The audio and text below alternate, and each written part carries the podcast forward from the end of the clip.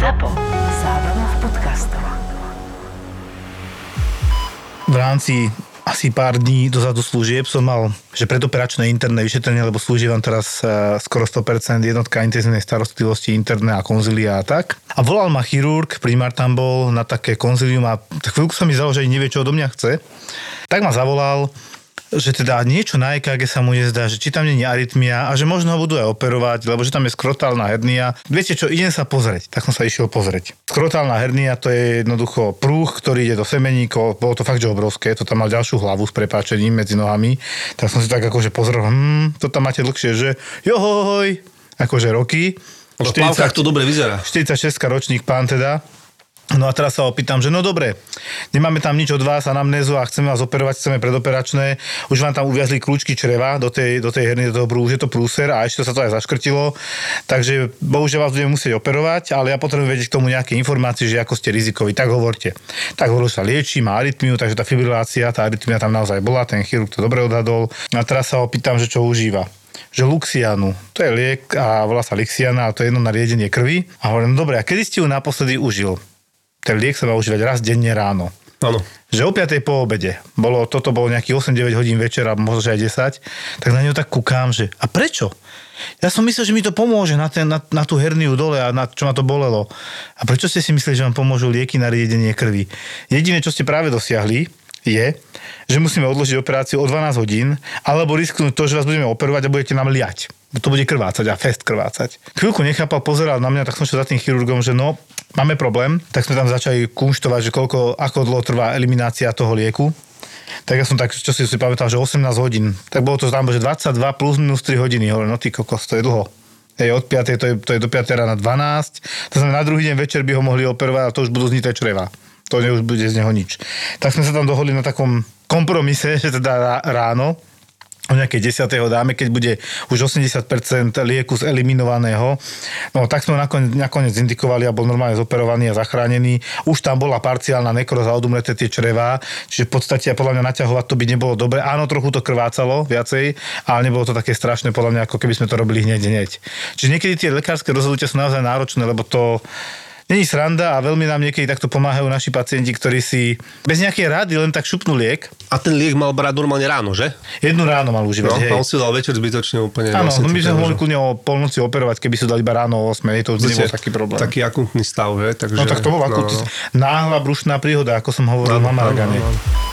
Samsung vytvoril telefón, ktorý bol minulý rok ocenený časopisom Time ako jeden z najlepších vynálezov roku 2021.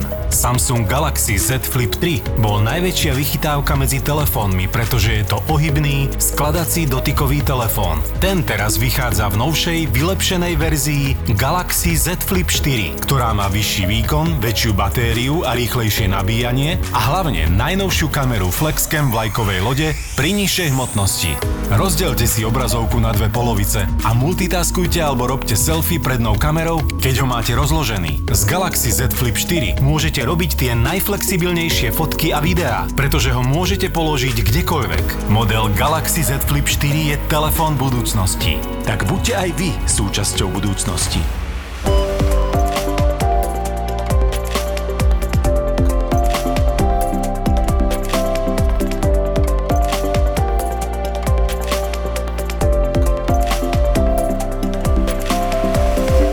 Dnešný host je Viliamho Ferica a je to ale troška taká odbočka z ľudskej ríše, sme si troška si dneska odbehneme. Teraz verolekár si, ahoj Viliam. Ahojte všetci. Ahoj. Koľko máš rokov? Nemáš veľa rokov. 24. 24, mladý, pomerne zo školy, ale napriek tomu, že sme sa rozprávali, tak celkom si taký aktívny, veľa si celkom videl toho. Mm-hmm. Bol si v Afrike, bol si v Amerike na nejakých tých stážach a teraz aj vlastne pracuješ v Anglicku, že? Áno. Teraz v juhozápadnom Anglicku v regióne Cornwall, čo je vlastne také prímorské. A veterinárom som tam vlastne pre všetky zvieratá. Takže malé, veľké, farmárske, kone. Chlpaté, jasné. Chlpaté. Počúvaj, a anglicky si dobre pripravený, hej, zo školy? Áno. Tým, že som študoval vlastne v Británii, tak tam to bolo všetko v angličtine, s tým, že veterina v slovenskom jazyku je ten väčší problém, ale dá sa to pochopiť. Ty si mi písal na Instagram, že je tam strašne veľa prienikov, vždy si tak chytáš za hlavu a smej sa, pochechtávaš, že koľko je tam takých paralel vlastne medzi týmito dvoma svetmi, zvieracím a ľudským svetom. Aj pôjde z kašku, ja sa k tomu dostanem. Aj medzi nami ľuďmi sa nájdú niekedy s prepáčením zvieratá.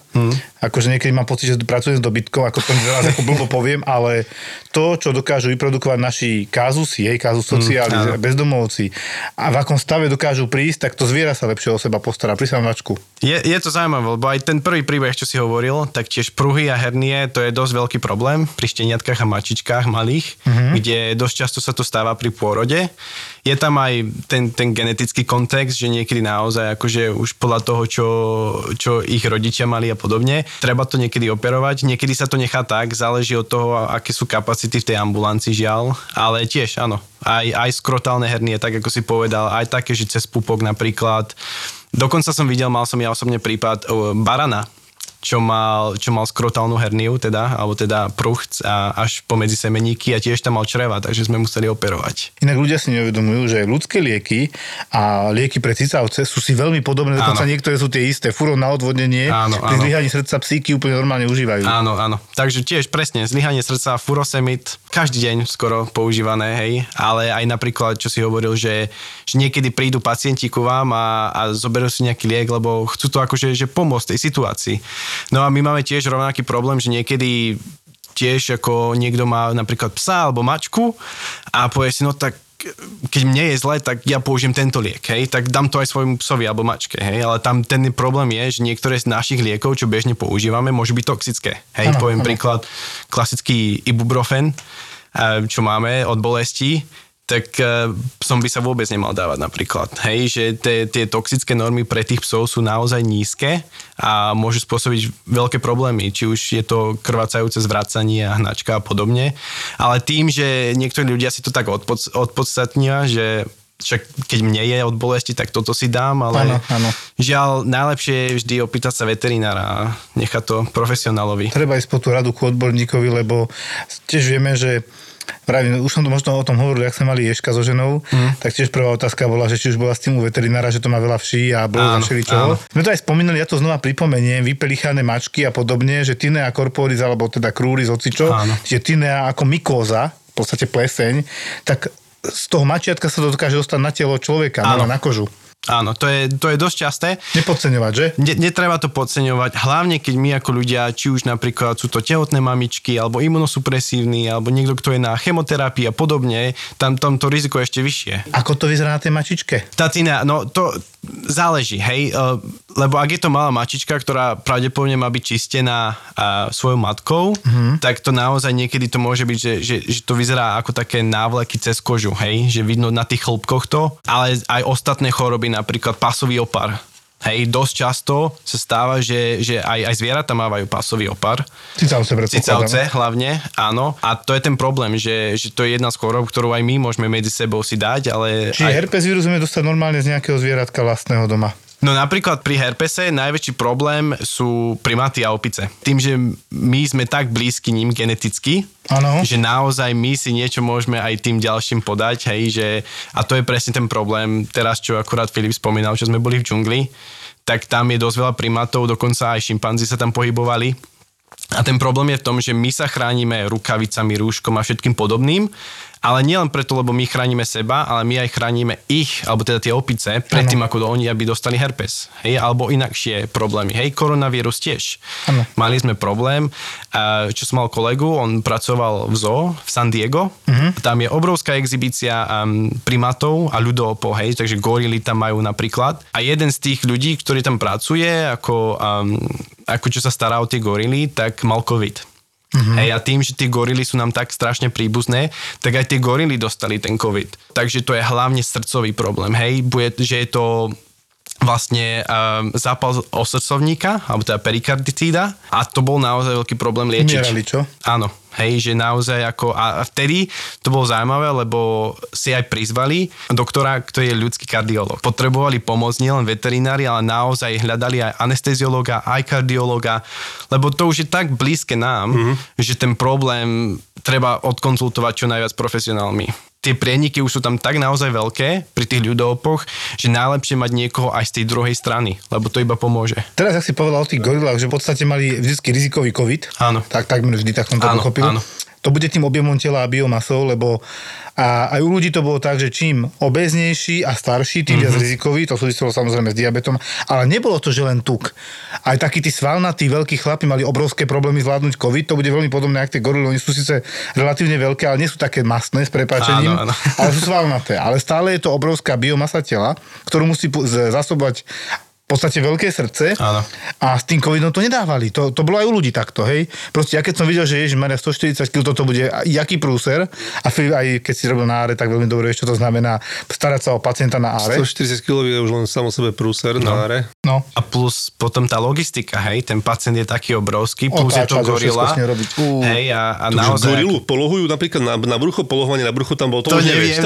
Počkaj, čo váži taká normálna gorila? Ja by som povedal, že 200 kg minimálne. No, minimálne 200 kg. Závisí od toho, hej, samec, samica, dospelý alebo nie. Áno. Ale minimálne tých 200 kg určite. A to si zober, že keď to je všeobecné anestéze, tak to je mŕtva váha, hej. To je mŕtva váha, kámo, to je najhoršie, ty kokos. 5-6 chlapi dvíhajú a točia. Lebo to sa ku gorile nepriblížiš, pokým ju nemáš Pri spatu. A priblížil iba raz. No, tak. Takže to bolo zaujímavé. A dokonca to zoo bolo aj prvé, čo bolo súčasťou výskumu špecifickej vakcíny na COVID pre ľudopy. Hej, že aj primaty, aj gorily. Makakus rezus sme mali, no? Áno. Čiže že naozaj, ale nie je to jedna z tých vakcín, čo my máme, je to inakšia, ale tiež sa snažili teda, že či očkovanie pomôže, lebo naozaj, keď ten osrdcovník a to srdce ide prvé pri tých gorilách, tak to je obrovský problém. A čo, aký bol výsledok toho napríklad? Ešte tá štúdia stále pokračuje. S tým, že akože tie protilátky sa vyvíjali, tak ako mali, ale ešte tá štúdia pokračuje, lebo ešte vôbec nevedia, že či to je aj ochranné proti tomu, že či môže byť infikovaný alebo nie, alebo či naozaj iba zmierňuje ten COVID. Ale je to zaujímavé, lebo aj celá tá technológia tej vakcíny bola na základe toho, čo my máme. Hej, že naozaj, že tá veterina a tá ľudská medicína sa môžu učiť od seba. Tak častokrát. Tak my sme v podstate tiež prienik z ľudopov, hej, áno. Genetika veľmi príbuzná a podobná, aj keď nás spájajú často aj so šípanými, ale niekedy tak aj vyzeráme, to je pravda. My troška odbiehame už, sami si vyberáme. Ale ty si mal takú jednu zaujímavú vec, mali málo nejakého jedného lieku. Nedostatok. Ivermectin však. No toho sme mali málo. Žiaľ, Ivermectin ako liečivo sa často používa proti červom a parazitom. A hlavne teda pri koňoch. A čo sme mávali problém, tak prichádzali nám klienti, alebo teda prichádzali do obchodu ku veterinárovi a pýtali si Ivermectin pre ich koňa. Ale my, čo sme vedeli, nie oficiálne, ale vedeli sme, že nemajú kone. Hej, že to bol ten problém. A Sme poznali, hej, a tým predáš tú pastu a to vyzerá ako zubná pasta, len tam to má ešte aj namerané vlastne na tú váhu, že 100 kilový, 200 kilový, 300 kilový kôň a podobne. No a im to dá, že povie, že no tak tu si to odmeráte pre toho vášho konia a oni sa tak na to pozerali, že 100 kg minimálne, hej, a to je maličký pásik tej pasty, hej, ale že naozaj, ako bol to problém. Dobre, a čo to zabíja, prečo to ide ako pasta koňovi? Ten koň to zje a ono sa to vstrebe do tých parazitov, ktoré sú hlavne teda v hrubom a tenkom čreve a funguje to na to, že sú určité receptory na parazitovi, ktoré sú v bunkách a hlavne sodíkové receptory. A tieto receptory sú vlastne zablokované tým, že vlastne tie bunky nemôžu mať už žiaden transport sodíka medzi sebou, ani vonku, ani dnu a tým vlastne tie bunky odumierajú. No áno, ja som to aj pochopil tak, že parazity nemajú hematoencefalickú bariéru, on je neurotoxín v princípe, len pri vysokých dávkach už sa dá prekonať tá hematoencefalická bariéra, ivermectinu myslím. Áno. To sa nám potom ďalo, že vracanie, bolesti hlavy, extrém bola slepota, koma, smrť, akože... Keď si dali veľký pásik si dali z pasty, ale teda tam ako treba. 500-kilový koň. Stali si na 500-kilového samca. Tež 50-kilová pani si dala vlastne 10-násobnú dávku a ideme na to. To je ten problém, hej, že to naozaj, ak je to povedané, že je to veterinárne liečivo pre kone, tak naozaj treba to používať pre tie kone. A zase na druhej strane, čo teraz sa používa Remdesivir pri covide, tak teraz napríklad to liečivo sa začalo používať pri veľmi podobnom ochorení pri mačkách. Je to vlastne mačecia infektívna peritonitída, alebo teda zápal pobrušnice. A je to vírusové ochorenie, tiež spôsobené koronavírusom, ale inakším, čo je v mačkách, keď zmutuje hlavne. A toto je momentálne prvá liečba, ktorá bola licencovaná antiviratikom. A to sme sa naučili počas pandémie. Že všetko zle je na niečo dobré. A naozaj táto veľmi zákerná choroba pri mačkách domácich, že či naozaj tá liečba tam začína byť teda antivirálnymi liekmi.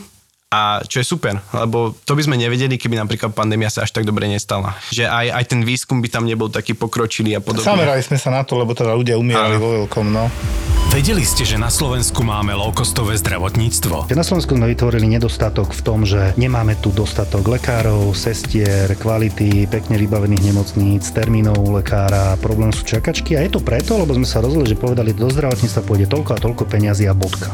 V porovnaní s mnohými európskymi krajinami máme čo doháňať. Nejdeme sa tu preťahovať s Čechmi alebo Maďarmi a Poliakmi, ktorí teraz investujú celkom masívne do zdravotníctva. Už vôbec sa nechceme porovnávať s krajinami ako Nemecko, Holandsko, Rakúsko, ktoré dávajú štvornásobne viac ako na Slovensku do zdravotníctva. Situácii v zdravotníctve by mohlo pomôcť dofinancovanie v podobe vyššej platby za poistenca štátu. Udržovať tento systém takto a tváriť sa, že máme k dispozícii všetko zadarmo, kvalitné, dostupné a blízko je iba ilúzia. Vypočujte si Penta podcast s Martinom Kultánom, generálnym riaditeľom zdravotnej poisťovne Dôvera, kde sa dozviete viac nielen o problémoch slovenského zdravotníctva, ale aj o riešeniach, ktoré ho môžu posunúť vpred. Objavte Penta podcast. On sa to zdá, ale my sme s tými zvieratkami prepojení viac, než toho bolo, nám vznikli opičieky a hneď nedávno, hej? Áno, to je ďalší problém. Sa, tak povedzme si. A vieš, aká je teória, že zase jak to vzniklo? No, viem si tipnúť. Nejaký milovník opíc. Ale problém je, že opičík jahne ďalšie vírusové ochorenie. Momentálne sú také tie dva hlavné vírusy. Jeden je západoafrický, druhý je z Konga. Ten, čo máme momentálne v ľudskej populácii, teda ten západoafrický hlavne. Ono sa hovorí, že sú to opičík jahne, pretože najskôr boli teda študované na opiciach, ale základným teda tvorom, ktorý to prenáša zo zvierat na ľudí, sú vlastne hlodavce a myši. Mm-hmm. Takže sú určité hlodavce, určité veveričky v Afrike a určité myši, ktoré to vedia prenášať. Že naozaj to nie sú len tie opice, čo sú problém, áno, človek to môže dostať od opice, ale to riziko, že budem v kontakte s opicou, je dosť nižšie ako s hlodavcami napríklad. Takže nehovorím, že slovenské veveričky sú problém, sú to skôr teda v tých endemických oblastiach, kde ten vírus sa nachádza veľmi často, ako napríklad v Afrike. No a teraz vlastne máme problém, že ten kontakt z človeka na človeka je ten problém, hej. No aj keď väčšinou to je dosť intimný kontakt, alebo teda samozrejme dávka vírusu činí, či budeš dostaneš infekciu alebo nie, samozrejme. Všimli ste si jednu vec. Ľudia ešte očkovaní proti pravým kiahňam, majú vlastne imunitu a začína sa očkovať proti opičným kiahňam, týmto istým. Rovnakou vakcínou, áno. A že to funguje teda. Áno, teraz, čo bol vlastne posledný výskum, čo bol v Lancete, tak ukazovali, že efektivita je 85%. Je slušné. Čo je veľmi dobré, ja si myslím. Už sú aj určité napríklad v Británii. Ja som pracoval pod NHS, čo je vlastne ten národný zdravotnícky systém tam. A počas pandémie, keďže potrebovali viacich ľudí s klinickými zručnosťami, ja som si povedal, áno, je to veterína, ale už aj tu počas prvej vlny som na Vúcke v Žiline pracoval, tak snáď môžem aspoň nejako pomôcť, a keď budem vykladať čosi alebo niečo. No a tiež sme začali vlastne očkovať rizikové skupiny alebo skupiny, ktoré už boli kontaktované, že boli v kontakte s pozitívnymi ľuďmi a očkovať na práve kiahne. Super. Je tento problém, tieto zoonotické ochorenia, my sa o tom troška tiež rozprávali, áno, že je tam tiež, koľko si hovoril, je tam takýchto kvázi rizik možno, alebo ak to nazveš, že ochorení, ktoré sú také potenciálne, že môžu preskočiť? Je ich veľa. Takže keď si zoberieme všetky infekcie a parazity, ktoré máme, tak 70% cca. Pekne. Môže preskakovať medzi zvieratami a ľuďmi. A je napríklad teraz nejaké také, čo sa tak vedci boja, alebo že čo také rizikové? Tak sú určité vírusové ochorenia, ktorých sa bojíme. Sa mohli bať, tak napríklad veci? Zase Marburg alebo Ebola, hej, to sú tie hemoragické horúčky, čo sú obrovské problémy a tam to buď preskakuje hlavne teda z opice, alebo aj teda netopiere sú veľké, ako to voláme, že rezervoár, čo je akože druh zvieraťa, ktorý má tú chorobu, ale neprenáša, alebo teda nie je infikovaný tou chorobou, lebo mu nič nespôsobuje, ale môže to preniesť na niekoho, napríklad na človeka, kde by to už bol problém, tá choroba. Hej? Tak napríklad netopiere sú dosť veľký problém, ale ako som hovoril, tak teda tie hemoragické horúčky, Ebola a Marburg, to sú tie základné dva. Sú slušné strašiaky?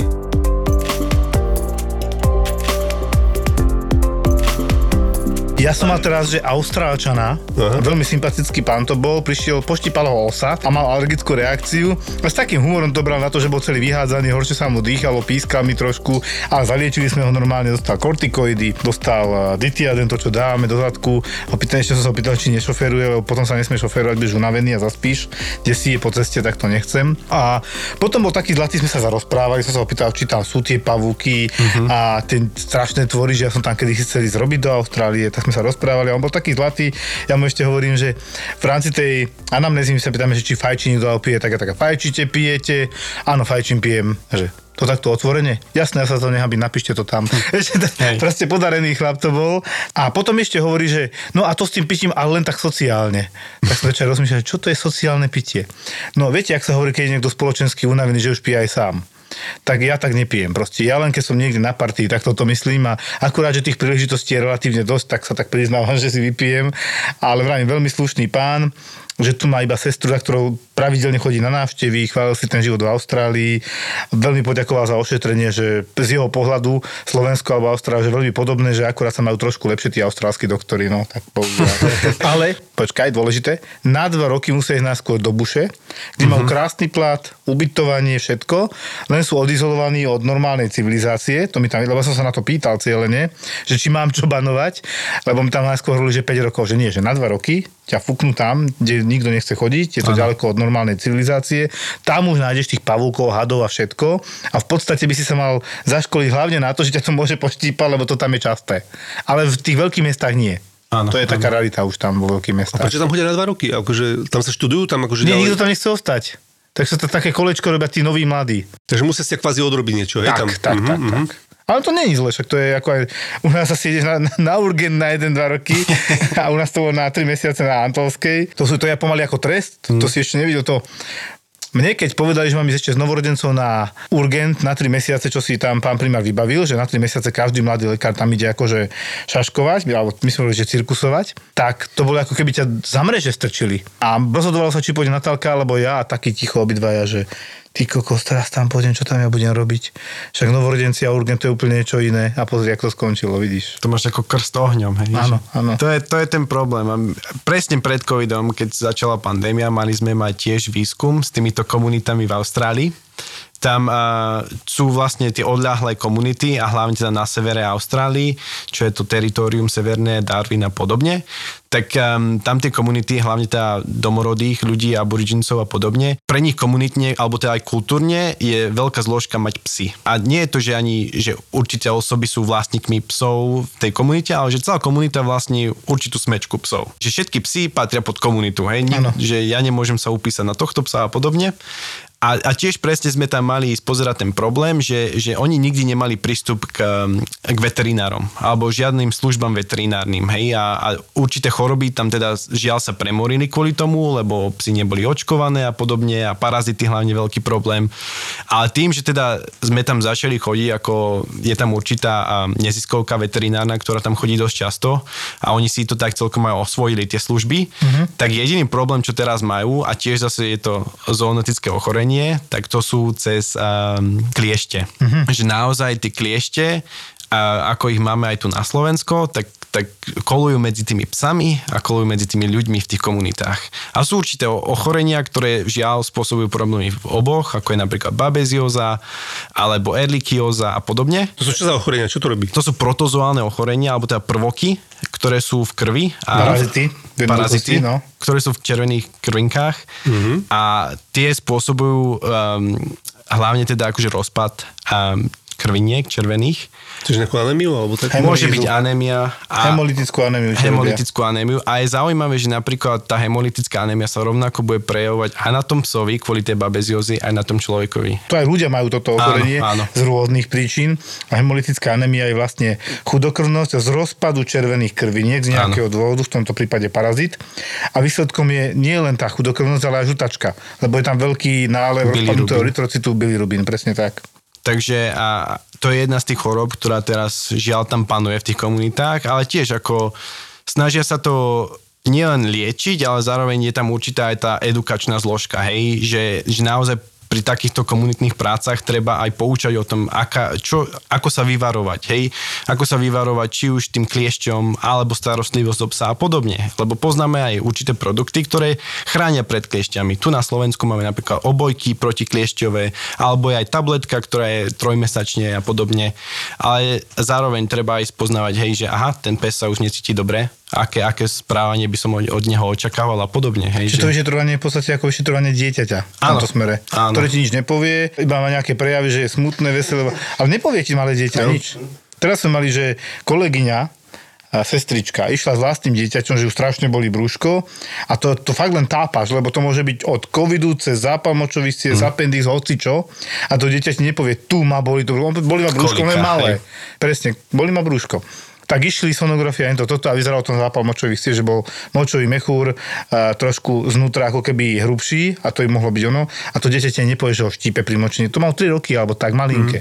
Nepovie ti to, lebo on to nevie identifikovať, ani to ešte nevie slovami vyjadriť. Áno. Čiže na tom je ten psík, alebo teda zvieratko dosť podobne, teraz neporovná samozrejme deti a psi, ale v tej komunikácii, že tam tá komunikácia nie je. Rozdiel medzi ľudskou a veterinárnou medicínou je to, že síce ten zvierací pacient mi nepovie, čo sa deje, čo je zlé, ale zároveň mi nikdy nebude klamať. No to áno, ani dieťa ti nebude klamať, no. Takže nehovoria, ale ani neklamú. A potom ja už, či už prehmatom, alebo skúsenosťami, alebo pozriem sa na to správanie toho zvieraťa, už viem cca, že kde sa čo deje a podobne. To správanie je podobné v tomto smere.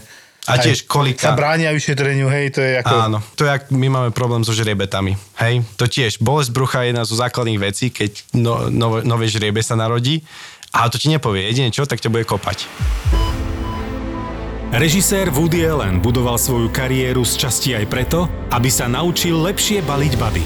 Mňa na tejto knihe celkom výrazne zaujalo ten úvod, to ako už v tom mladom veku začal zarábať viac ako jeho rodičia dokopy, ako si uvedomoval, že musí platiť dlhy svojho otca, ktorý i všetko prestávkoval. Celé mi to prišlo, že všetko začal robiť len preto, aby lepšie balil baby.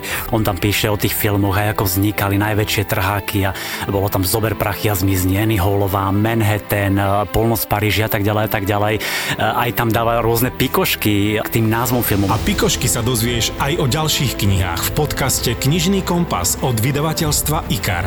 Rozhovory s autormi a knižné tipy, vďaka ktorým budeš vždy vedieť, akú knihu darovať na Vianoce alebo ako darček. Odkaz na podcast Knižný kompas nájdeš v popise epizódy. Ja ti môžem rovno povedať, teraz som mal zážitok. Sice som bol na iske teda, to bola tá istá služba, myslím. A pred dverami stal taký pán. Pozerám, vychudnutý, držal si túto bradu, mal tu taký nejaký divný útvar medzi krkom a sánkou. Tak som si, to bude nejaký nádoristo. Hovorím, kam čakáte? A pri ňom bola taká dcéra jeho a že ide mu tam puklo, mu to krváca. Hovorím, dobre, tak ideme na chirurgiu, vás odprevadím, však bol nejakých 10 hodín alebo 11, možno že aj polnoc už. No dosť veľa hodín bolo v noci. A tak som tam doprevadil, vysvetlil som kolegyni a teraz som si to chcel pozrieť, ja som proste taký. Tak dala to dole a nič tam nebolo. Ja som čakal, že tam bude treba niečo šiť alebo voláčo. A hovorím, a čo tam má byť? To už sa zahojilo, to už tak nekrváca. A čo teraz máme s tým robiť? No myslím, aby sa to už konečne riešilo. A odkedy to má? No, mesiace. Tak som si tak sadol tak slušne ku tomu pánovi, že ako mu to teraz povedať, že čo ďalej. A ona, tá dcera, videl som, že veľmi chce, že konečne ho dostala do nemocnice niečo s ním robiť. Tak ja hovorím, ale my tu o polnoci teraz nebudeme prebah robiť punkcie a neviem čo. To sa takto nerobí. On má normálne k obvodnému. Asi krčné by mal mať, lebo to vyzeralo, že nevie dobre prehltať. Nech sa to pozrie, CTčko krku a tak ďalej. Tak som toho pána tak ako chcel poučiť, sadol som si vedľa neho a už sa ho tak pýtam. Kedy ste boli naposledy u svojho doktora? Hoho, 5 rokov, 10, 15, skôr tých 15, hovorím, dobre. Odkedy máte tuto ten útvar na tom krku? Hoho, no však nie, hoho, povedzte mi konečne čísla. Mesiace, hovorím, 3, 4, tak, môže byť. Hovorím, fajn, koľko ste schudli? 20 kg, už to išlo tým smerom, bohužiaľ, že to bude nádor. A teraz, že čo s tým? Hovorím, no my tu s tým o polnoci nič neurobíme, pane. Dostanete niečo od bolesti? Treba ísť na krčné, kúknúť to a my vás aspoň navedieme, čo ďalej, ale musíte ísť. On nikam nepôjde.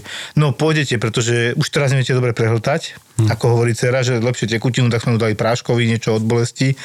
A vysvetlil som aj dcere, čo s ním mať ďalej robiť a sme im to tam normálne napísali, doporučili. Lebo naozaj, vieš, keď ti niekto povieš mesiace a na urgentnom príjme, to nie je akútny stav, aj keď ten pán chradne, zhoršuje sa, ale on na to dlabal mesiace, hej, aj keď len preto, že bol tvrdohlavý.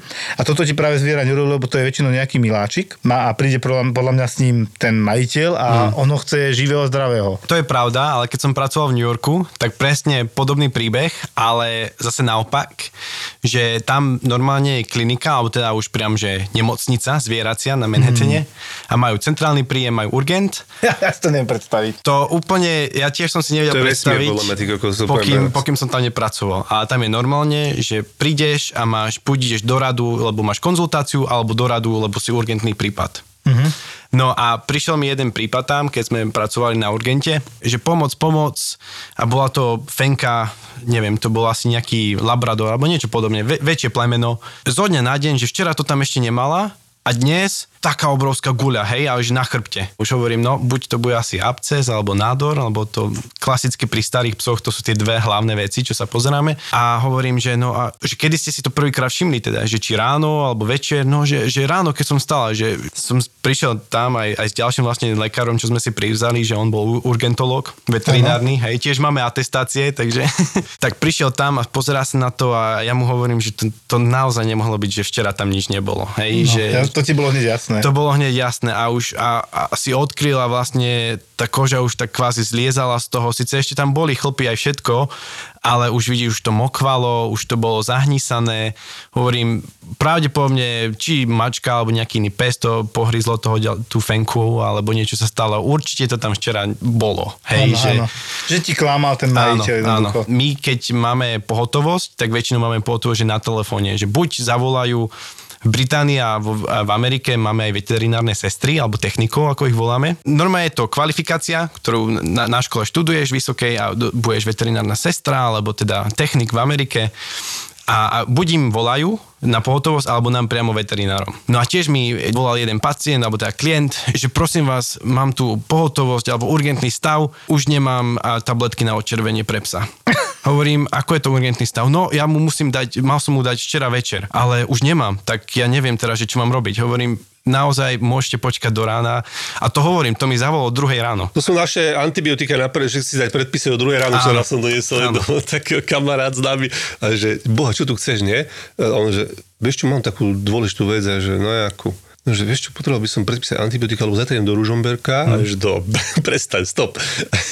Hej, takže toto presne takéto niečo. Áno, že najväčší urgentný stav o 2:00 ráno sú lieky na odčervenie pre psa. Alebo lieky na astmu, inzulín, to máme bežne o 2:00 ráno a najlepšie, vy si to pôjdete teraz aj vybrať, nie až ráno. To už normálne trháš chlpy sám na sebe, že na čo toto bolo dobré? Vítajte u nás, veľmi nás teší. Ahojte, tu je Peťa Polnišová a chcem vás pozvať na letnú komédiu s balkánskym nádychom Vítaj doma, brate, ktorú uvidíte v slovenských kinách od 18. augusta. Nemôžem bez teba žiť! A budú v nej účinkovať slovenský herec s maďarským nádychom Robo Jakab. Je on herec alebo niečo? Marínin priateľ zo Slovenska. Strašne pekný. Srbskí herci, napríklad Radoj Čupič, Marina Dyr a ja tam budem účinkovať. Ja som o vás doteraz ani nevedel, že ste. Je tam leto, hudba, tanec, klobasa, zabava. Lemi, nevrám, že ťa to ešte stále trápi. Príďte do kina, je biga. Nebojte sa. Vo zvieracej ríši je veľa bizarov, veľa takýchto kvázi zranení a ochorení, že? Áno. Podobných teda, ako aj my máme bizarné situácie, aj vy, a ty si mi niekoľko povedal. Mňa v tom New Yorku, ešte keď si začal rozprávať, si rozprával o New Yorku. Ten New York celkom zaujal, lebo to už bolo naozaj že také troška sci-fi, Star Trekové mi to prišlo. To teda. Že tam majú proste CTčko, MRko, majú tam onkológov na zvieratá, majú tam proste všelijaké tie subšpecializácie. Teraz akorát doniesli nový protonový lúč na ožarovanie pre mačky a psi. Pre mačky a psi. Akože normálne tam až ožaruješ, akože bomba. A jedna taká rybka tam bola zaujímavá, že to mala celkom dobré akože zázemie asi. Veľmi dobré zázemie a ja by som chcel mať také, popravde. A to bolo pondelok ráno, prvý či druhý prípad. A To som vtedy tam pracoval, alebo teda stážoval na oddelení pre exotické zvieratá. Víť teda hocičo, čo nie je mačka alebo pes. Tak prišiel nám jeden pacient, ktorý tam mal na konzultáciu a bol to ten japonský koi-kapor. Hej, čo sú tie také tie pestré kapre, čo majú ľudia v jazierkách, oranžovo, strieborné a podobne. No a to bol pán priamo z New Yorku, ktorý mal kolekciu 12 kaprov. Hej, a jeden z týchto kaprov, on ich doniesol v takom obrovskom vaku a povedal, že no tento už nepláva poriadne. Pozrel som sa na ňo aj vlastne s vedúcou, čo bolo z odboru exotického a naozaj fakt, keď sme sa pozreli na toho kapra, tak keď plával dookola v tom vedre, čo sme tam mali, tak z jednej strany na druhú tá plútva tak nadnášala, hej? A keď sme sa pozreli tak dozadu, tam, kde akorát je to brucho, tak naozaj, že obrovská taká bublina, ako keby bola pod kožou. Mm-hmm. Hej, že možno nádor, možno niečo, alebo že či vodu tam nemá a podobne. My stále prekvapuje, že niekto príde z rybou, ale pokračuj. No a toto ti poviem presne prečo. Pretože to sme sa dozvedeli až neskôr, ale tento japonský kapor, ktorého mali, to bola špeciálna sada 12 kaprov. Každý kapor po $10,000. Ešte viacej som prekvapený, pokračuj. Áno. A teraz ti poviem to najlepšie. Každý z tých kaprov mal v New Yorku uzatvorené životné poistenie. Hej, mal zdravotné poistenie, že keby náhodou sme čo si museli zakročiť, tak je to všetko preplatené. To sú lepšie poistenie, ako niektorí Slováci. No. A toto sa presne stalo, že prišiel ku nám do tej veľkej zvieracej nemocnice. No hovoril, no tak dali sme mu na výber. Hej, vo veteríne je to väčšinou tak, že máme určité možnosti. Najlacnejšiu, najdrahšiu, najlepšiu, najhoršiu. Vymenujeme možnosti. A ty ako klient si môžeš povedať, že chcem túto. Lebo vlastne ty si majiteľ toho zvieraťa, máš plnú zodpovednosť. My ti môžeme iba povedať, čo chceme. Tak sme mu dali na výber, že no, tak môžeme dať rentgen a pozrieť sa, čo je tam, môžeme urobiť ultrazvuk, máme aj CTčko. Povedal, ja chcem to najlepšie. 2 hodiny neskôr, mali sme kapra v CTčku. Pozerali sme sa. Vo vode, alebo čo, zaintubovaný, alebo čo sa tam deje? Bol sedovaný. Sedovaný, dobre. Bol sedovaný a súčasťou... Prispaný. Alebo teda prispaný. Keď sa robí s rybami, tak základom je, že musí ísť voda cez žiabre, pretože to je ako sú okysličené. Áno. Mhm. Takže tak ako my máme trubice na vzduch, keď sme pod všeobecnou anestézou, tak my máme 2 hadičky, ktoré do každej strany idú do žiabry a tam prúdi voda. Takže tá ryba nemusí byť úplne vo vode, stačí, že tá ryba je vlhká. Chápem. Hej, lebo ich pokožka je vlastne sliznatá. Takže musí byť neustále vlhká. Takže my, keď sme dávali tú rybu do CCčka, tak my sme mali 2 malé také gumené hadičky, ktoré išli cez tie žiabre a tam išla voda. A potom vlastne, čo sme mali, tak navlhčenú vatu okolo ryby a tým, že bola vlastne prispatá tá ryba, tak moc sa ani nehybala. Akože áno, žiabre sa hýbali, ale to sme nepotrebovali. Lebo sme dýchame, hej, to je normálne. Dýchame. No a tak sme urobili CTčko na tej rybe a sme zistili, že žiaľ tá ryba, bola to samička, niekedy sa to nedá vedieť bez tej diagnostiky, tak táto samička mala nádor vaječníkov. Došlo k chirurgii. Došlo k chirurgii. Normálne sa to bojím spýtať, ale áno, došlo. Došlo k chirurgii a áno, lebo tak pán povedal, ja chcem to najlepšie pre moju rybu, hej, tak pre môjho japonského kapra. Tak došlo nakoniec k chirurgii, mali sme tam atestovaného chirurga z exotickej medicíny, tak tiež rovnako anestéza je rovnako ako pri tom CTčku, hej, že tiež stále ide tá voda cez tie žiabre. Jak je veľká tá ryba? Možno to je pol metra. Dorastajú aj väčšie neskôr, lebo to je jedna vec o rybách je to, že naozaj, ak ich niečo nezabije, tak oni stále rastú. Ešte, že nežijú 100 rokov. To by dopadlo. Takže bola nakoniec chirurgia onkologická, vyťahli sme nádor a rybka pláva v jazierku zase. Rehabky, aké boli predpísané? To je dobrá časť, že pri rybách nemusíš robiť poriadnu rehabilitáciu. Keď je to pes, mačka a podobne, musíš rehabilitovať. To je, že rybka ide ako Dory, stále plávať. To je celé. Áno. Tak si hovorí, že 12 rybičiek za 10,000, 120,000 len tak v akvárku, tak OK, môže byť. Keď som chcel byť ryba, tak chcem byť ten japonský kapor. Asi aj, hej.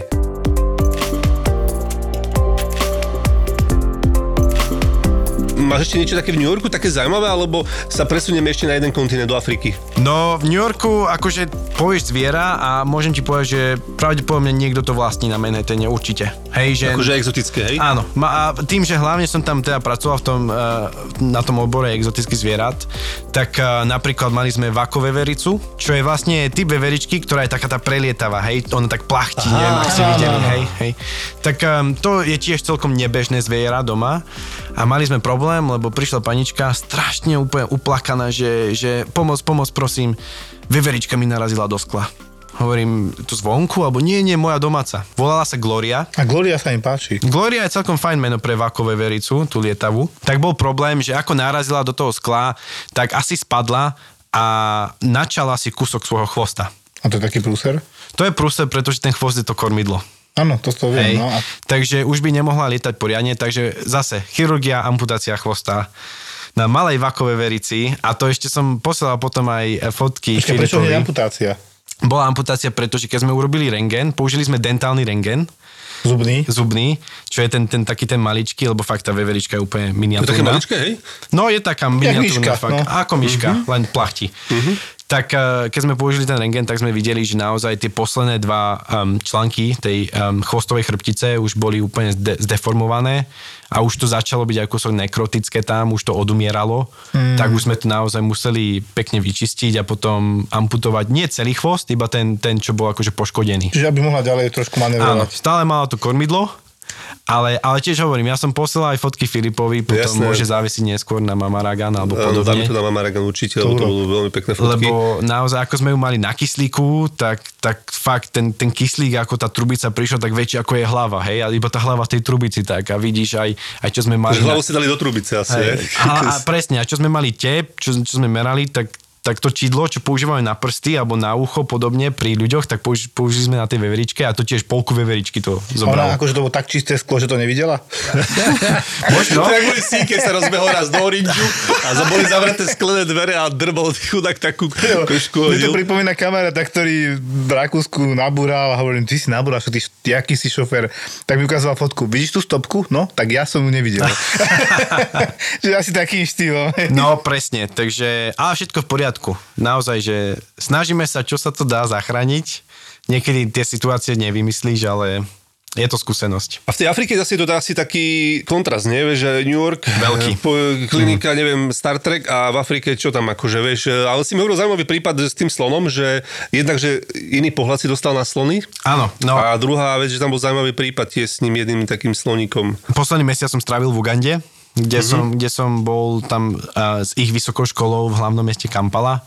Sme chodili po komunitách rozličných okolo Ugandy a sme pozorovali alebo pozerali sa na problémy nielen veterinárne, ale aj komunitné. Hej, že naozaj tie zvieratá tam žijú s tými ľuďmi priamo na priedomi. Ja keď som tam žil tiež, tak mne hrochy išli okolo mojich vstupových dverí do hostela. To sa nebal, lebo hrochy sú nebezpečné, ne? Sú nebezpečné a presne tá lokálna tetuška, čo mala na starosti na recepcii, mala taký obrovský zvon. A vždy ho zvonila, keď prechádzali zvieratá, aby sme nevychádzali z izieb. A iba počujem z diaľky, akože nechoďte von, hrochy idú, hej, tak, lebo fakt, ako to už nie je ani zábava. Tak asi si nešiel, lebo si tu. No, našťastie, áno, ale jeden nám napeckoval do auta a to tiež nebola zabava, že prekračoval cez cestu a bum, hej, a zrazu vidíš, že zozadu ťa napere. To hroch sa nepozerá, že asi, to on sa nemusí. Tak to sa nemusí, on sa nemusí. To je obrnený tank. Keď máš skoro tónu, tak sa nemusíš nič nikam pozerať. A ste hovorili, inak to tiež do toho skočím, tam bol zaujímavý prípad s tými hrochmi, že dosť nebezpečné. Áno. My sme boli v jednej rybárskej dedine, čo bola v národnom parku a tým, že tá dedina tam bola ešte predtým, ako to bol národný park, tak tam mohli ostať. A sú stále rybári a podobne. Ich základné živobytie je rybárčenie. A problém je ten, že všetky tie rieky okolo tých troch rybárskych dedín sú plné hrochov a krokodílov. Ale najväčší problém je ten hroch. Pretože tie ryby strašne majú radi hroší trus v vode. Pretože je to pre nich ako hlavná potrava. Tak na to, aby ten rybár dostal tie najlepšie ryby, musí ísť ku blízkosti hrochov. A chytá hrochy nechťac. To je život iné. A to je ten problém, že naozaj... Koho chytá, vieš? Áno, že rybár chytá ryby a hroch chytá rybára. A on napadne človeka takto? Žiaľ, môže napadnúť. Oni sú veľmi teritoriálne a hlavne počas reprodukčnej sezóny, keď sa pária. Tak to chápem aj ja, by som tiež nechcel, aby sa nám niekto kúkal. Áno. A všetky lode, ktoré majú, sú hlavne drevené. a ten hroch má taký silný stik, že naozaj z tej lode spraví triesky. Odkusne, potopí ťa a keď už si vo vode, tak... Dobre, a hroch versus ten krokodil, tam mu nevadí? To krokodil sa nepustí do hrocha. Nemá tú odvahu. To vôbec nie. Je tam určitá hierarchia a to bol presne problém s tými rybármi, že za posledný rok v tých troch dedinách hroch usmrtil 16 ľudí. Ty kokos. No, tam sa rybárči hlavne cez noc, lebo cez deň je horúčava. A to naozaj ako... A to ti nepomôže nič vtedy už. Keď... Ty si myslíš na kameni a sedíš na hrochovi. No. A to je ten problém. Ja keď som bol v tej rybárskej dedine, tak naozaj ako bol som presne tak, ako končilo to jazero a videl som 4-5 ročné dievčatko, išlo s dvomi bandaskami pre vodu do jazera, lebo to je ich akože ten hlavný zdroj vody. Mm-hmm. A 3 metre od brehu ďalej 16 hrochov. Ja som sa normálne potil od strachu pre to dievčatko a potom sa pýtam domáceho, že to je v pohode, to nie je riziko? Nie, my sme zvyknutí, no to ako... Sú straty, hej, povolené straty, alebo čo? Dúfam, že nie, lebo ako fakt, mňa normálne poty obliali, keď som mi videl, že nechod do tej vody pre pána, ale žiaľ, keď je to jediný zdroj vody, tak nemáš na výber. Pekne. Ale ako si aj spomínal o tom slonovi, že ja... keď som tu bol na Slovensku, alebo keď som pracoval v zoo so slonami a podobne, tak vždy som videl slony ako tie majestátne obrovské zvieratá a obrovský chobot a všade sa dostanú super intelektuálne. A nikdy som si neuvedomil, že naozaj oni sú tak múdre, že to môže byť až problém. A naozaj slon pre farmárov, ja som konkrétne bol v Ugande, tam je dosť slonov momentálne, pre farmárov je to jeden z najväčších škodcov. Čo je veľkosťou, jasné? Veľkosťou, ale aj tou kapacitou zmyšľania. Hej, že naozaj slonovi treba 1 hodinu počas jednej noci a celá tvoja banánovníková plantáž je, už tam nie je ani. Hej, že už fakt je to podrtené, zjedené a všetko. A to je obrovský problém, pretože keď máš slona a to váhovo to je 4-5 tón, to len tak nezastavíš. Hej, že naozaj, čo robia okolo tých dedín, čo sme spovedali tých ľudí priamo z tej dediny, že ako sa chránite pred tým, aby vaša úroda nebola úplne zničená alebo zjedená slonmi, lebo hlavne tie slony tam robia tie problémy. Aj chránený, predpokladám, nie? Je chránený, takže nemôže byť len tak odstrelený alebo niečo. Hej, je to škodca, ale je to chránené zviera, lebo nie je ich dostatok a sú životne potrebné pre ten ekosystém. Tak robia obrovské priepasti okolo dediny, čo je vlastne jedna obrovská priepasť okolo celej dediny, tak ako kedysi sme mali v stredoveku palisady a hrady a podobne. Zákopy normálne, hej? Zákopy, ale to sú tak veľké zákopy, že fakt na dĺžku to malo na druhý breh 3 metre a priekopa 5 metrov, 4-5 metrov. Hej? A to je jediné, čo toho slona zastaví. Lenže slon, veľmi mudré zviera, on má svoje techniky. Hej? Jedna technika, počká za stromami niekde v džungli a pozerá, kade ľudia obchádzajú tú priekopu. Normálne pozerá a hlavne keď... Akože nenapadný. Tak nenapadný s takým kríkom, vieš, malinovým. A hlavne keď je akože dodávka do dediny s jedlom a podobne, tak oni si pozerajú, že tie autá vlastne musia mať niekde väčší priechod cez tú priekopu a oni sa naučia, že tady môžu prejsť. Alebo... Druhá vec, keď hlavne zaprší, alebo keď niekto neodpratal tú zeminu z toho priekopu, tak ten slon to obchádza, pozerá. Ako sa pozerá, tak nájde niekde zeminu a jednou nohou to začne stláčať do tej priekopy. Hej? A urobí si cestičku, lebo všetku tú zeminu tam dá naspäť. A najlepšie, že keďže sú také ťažké, tak oni sú ešte tak vymyslené, že zoberú si strom do chobotu, to je úplne bez problémov, akože normálne vytrhne ti celý strom a hodí ho do tej priekopy a spraví si most. Ako sa ubraníš tomu? Nejako. Neviem. A toto presne sme pozerali a študovali, že ten problém, ešte jednu vec, čo mali, používali včely. Hej, včely je aj super biznis pre komunitu, predávať med a podobne, ale používali včely, pretože zistili, že slony sa boja včely. Sranda. Najmenší, hej, úplne. Hrubá koža nemá byť problém, ale bojí sa včely, hej. Tak urobili taký oplotok, kde mali včelie úly všade okolo a ten slon neprešiel tým oplotkom. Ale potom začali ľudia špekulovať, že čo keby sme mali iba každý druhý naplnený včelami. Slon hneď vedel, že tento nemá včely, prerazil cez neho a išiel do dediny. Hej, takže naozaj to je tak inteligentné zviera a jediný problém, čo ešte ostávalo to, že jedinou vecou, ako mohli zaznať tie slony počas noci, je, že niekto na tých poliach konštantne bol. Hej, že niekto dával pozor, svetlo, hluk, podobne. A najväčší problém je ten, že ak rodičia napríklad chodili do roboty alebo chodili rybárčiť a podobne, tak častokrát sa stávalo, že počas tých nocí deti strážili tieto políčka, hej, bananovníkov a zemiakov a podobne. Takže a problém bol ten, že tie deti nechodili do školy, pretože museli strážiť svoje živobytie doma a svoje potraviny pred slonmi. A toto je jeden z problémov, ktorý my sme sa snažili tam adresovať, že naozaj tie deti by mali chodiť do školy, ale nemôžu, lebo sa snažia uchrániť tie posledné banány alebo obilie a kukuricu pred slonmi. Sú to také tie komunitné problémy, ktoré však prečo by to mal veterinár riešiť a podobne. A my sme boli vlastne kolektív viacerých špecialistov, nielen veterina, tam bol aj sociálny pracovník, tam bol aj doktor a podobne. A dokopy sme takto prišli tam do tých komunít a snažili sa adresovať tieto problémy, čo bolo fakt ako neskutočná skúsenosť. A keď ste ešte povieš, že Afrika, tak tam rovná sa asi dosť pytliactvo, to si tam zažil nejako? Aj... Zažili sme pytliactvo a tam je ten problém, že to pytliactvo je aj dosť podporované na základe toho, čo chcem chytiť, hej. Každé zviera má... Podľa dopytu, hej. Podľa dopytu. Či už je to medzinárodný dopyt, aj to je problém, napríklad pri zvieratách ako je pangolín, alebo slony zo slonoviny a podobne. Počkaj, pangolín musí vysvetliť, to je šupinatec. Šupinatec, áno. A to je ten problém, že keď niekto pytliačí, tak pravdepodobne používa nejaké pásce, ktoré dokážu to zviera chytiť, ale aj zmrzačiť. A to je problém, že častokrát prídu veterinári tam, pretože nájdeme veľa zvierat, ktoré nemali byť ani chytené, pretože tá pasca si nevyberá, ale sú zmrzačené. V Ugande je momentálne klinika aj pre gorily, aj pre šimpanzi a dokonca aj pre slony a ostatné zvieratá, kde tieto zmrzačené zvieratá musia byť ošetrené veterinárom, pretože my sme videli prípady, kde napríklad bol šimpanz, ktorý sa chytil do slučky obomi spodnými končatinami a prišiel o obe nohy. Pod kolenom sme vlastne boli amputované, pretože tam tá slučka sa zachytila a tým, že ako sa to zachytilo, tak už tam nebol už žiadny prietok krvi ani nič, to celé odumrelo. Ischemizovalo to, jasné. A vtedy prichádza aj tá rehabilitácia, kde naozaj my sa snažíme... Máš ju, Filip? Nie je tam. Kde sa snažíme naučiť tie zvieratá, ako môžu žiť, ak je to možné, poviem príklad bez tej jednej končatiny, hej, alebo bez tých dvoch. A ten šimpanz už momentálne 5 rokov v divočine, Jerry sa volá. Jerry? Všetci majú mená.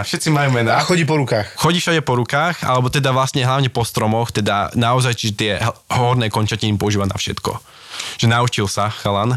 Klobúk dole. A tiež jeden prípad, čo sme mali so slonom, zase iný typ pasce, kde to bola taká menšia priekopa, ktorá bola akože, nad tým boli nejaké listy a vetvičky, aby to nebolo vidno.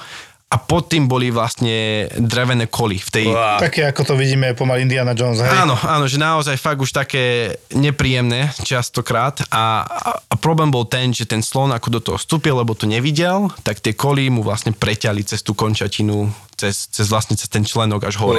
No a žiaľ, tým, že to bolo drevené koly, cez to všetko svalstvo a okolo tej kosti, tak zase žiaľ amputácia bol jediný problém. Celé nohy? Nie celé nohy. Zase iba predkolenie našťastie. Že koleno sme zachránili. Ale metra pol predkolenie, hej. A to je ten problém, že slon je obrovské zviera. Hej, že nemôže byť iba na 3 končatinách plus chobot, že naozaj potrebuje aj tú 4. Tak teraz už sa to stáva dosť často, hlavne teda pri azijských slonoch, kde majú ortézy. Slony majú ortézy, dobre? Slony majú ortézy, pretože naozaj nemajú tú končatinu a potrebujú všetky 4 nohy na to, aby kráčali.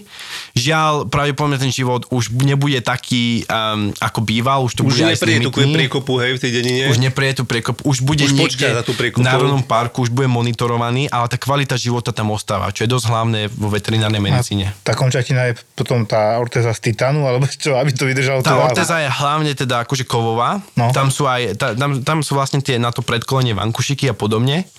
Ono sa to dosť často monitoruje. Ten slon je monitorovaný, pretože aj tá životnosť tej ortézy ešte sa nevie. Všetko je to kvázi také pionierské, že naozaj ako nové ideme a uvidí sa. No ale momentálne ten slon stále tam pôsobí, stále žije našťastie, musím zaklopať, hej, a to bola najväčšia ortéza, ako som kedy v živote videl. A koľko mala? To vyzerá ako obrovský... Meter, hej? Meter možno na výšku. A fakt, to vyzeralo ako obrovský bubon. Ale tiež vlastne to sa robilo pod všeobecnou anestézou, hej, ten slon musel sa monitorovať, dalo sa mu to tam. A tiež najskôr to bola tá rekonvalescencia, rehabilitácia. To bolo čo? Monitorované. Že museli sme vidieť, že ako si ten slon na to zvyká. Hej, lebo predstav si, že zaspávaš, lebo ťa bolí noha, alebo máš prepichnutú kolami. A zrazu sa zobudíš a máš tam niečo kovové namiesto tej nohy.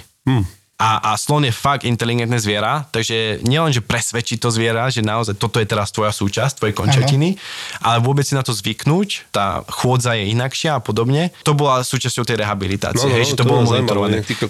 Dobrá správa bola to, že to bol celkom mladý slon, že ja si myslím, že má okolo iba rok a pol, takže tiež možno tá ortéza bude musieť byť väčšia, keď bude starší. Ale pomohlo to v tom, že naozaj ešte dal sa aj akože popasovať, lebo nebol najväčší ten slon, tak keď sme ho mali v tom rekonvalescenčnom centre pre zvieratá, tak ešte sa to zvládlo. Ale niekedy, žiaľ, jediná možnosť je tá eutanázia. No Viliam, no je toho veľa, čo by sme ešte mohli prebrať. Teraz sme sa aj rozprávali, dohodli s Jožkom, nie? Že ťa ešte niekedy zavoláme, že sa uvidíme, dúfam. No mne sa veľmi páčilo a otváraš mi oči, normálne aj ústa do Korán. Ja už mám tiež otvorené, už našťastie, už mám privreté, lebo sme spolu volali. Áno. Na budúce ti ukážem koňa v CTčku. Hej. Nie, to mám všetko na fotkách. to ešte musíme rozobrať, vidíš? Predstavme si, aké veľké musí byť to CT. Ale ako dáš koňa na chrbát, na CTčko naložíš? Rampou, normálne žeriav, ale problém je, že iba hlavu obcháš a krk. Hej, ale už to nejde. Takže vieš, CTčko iba hlavu a krk. Áno. Takže kone majú smolu, iba hlavu a krk, ale ľudia nemajú smolu, ktorí nás počúvajú, lebo ťažšie budú počuť. Ďakujem, že som mohol tu byť a zdieľať čosi aj zo zvieracej ríše. A však ako vidíme, dosť sa nás to týka. Ďakujem. Ďakujem aj ja. Ich práca je sex za peniaze. Koľkokrát takto za týždeň? Každý den. Co? Asi jsem se narodila pro porno, nebo nevím, jak to říct. Ukážeme vám backstage porno biznisu tak, ako nikto doteraz. Ale ako spousta holek mi taky uteče ze scény, že brečej a jdou preč. Teraz jedna strana si myslí, že to je mega ľahké točit porno. Tak jsem říkala, udělám pěkné video, pak skončím. No a neskončila jsem, proč bych to dělala, že jo. A vlastně jsme se potom jako po letech domluvili, že jako když už to dělám, tak z toho vytřískám peníze. Dievčatá z platených porno stránok. Už mě přišlo x e-mailů od OnlyFans a tak dále, že chtějí vidět dokumentaci. Melóny a banány. Melóny a banány. To sú exkluzívne rozhovory s ľuďmi, ktorí sa živia erotikou a sexom. Nie len pornoherečky, ale aj modelky, ktoré fotia akty, striptérky, režisérky. Jsem už měla odlítat do Ameriky, takže teď to přišlo, jo. Já jsem odtočila první 2 scény v té Budapešti a co se bude dít. Začala jsem točit porno. A teďka mám odletit jako operka do USA a tvářit se jako že nic a hlídat děti. Je tu ďalší originál od ZAPO. Podcast Melóny a banány. ZAPO.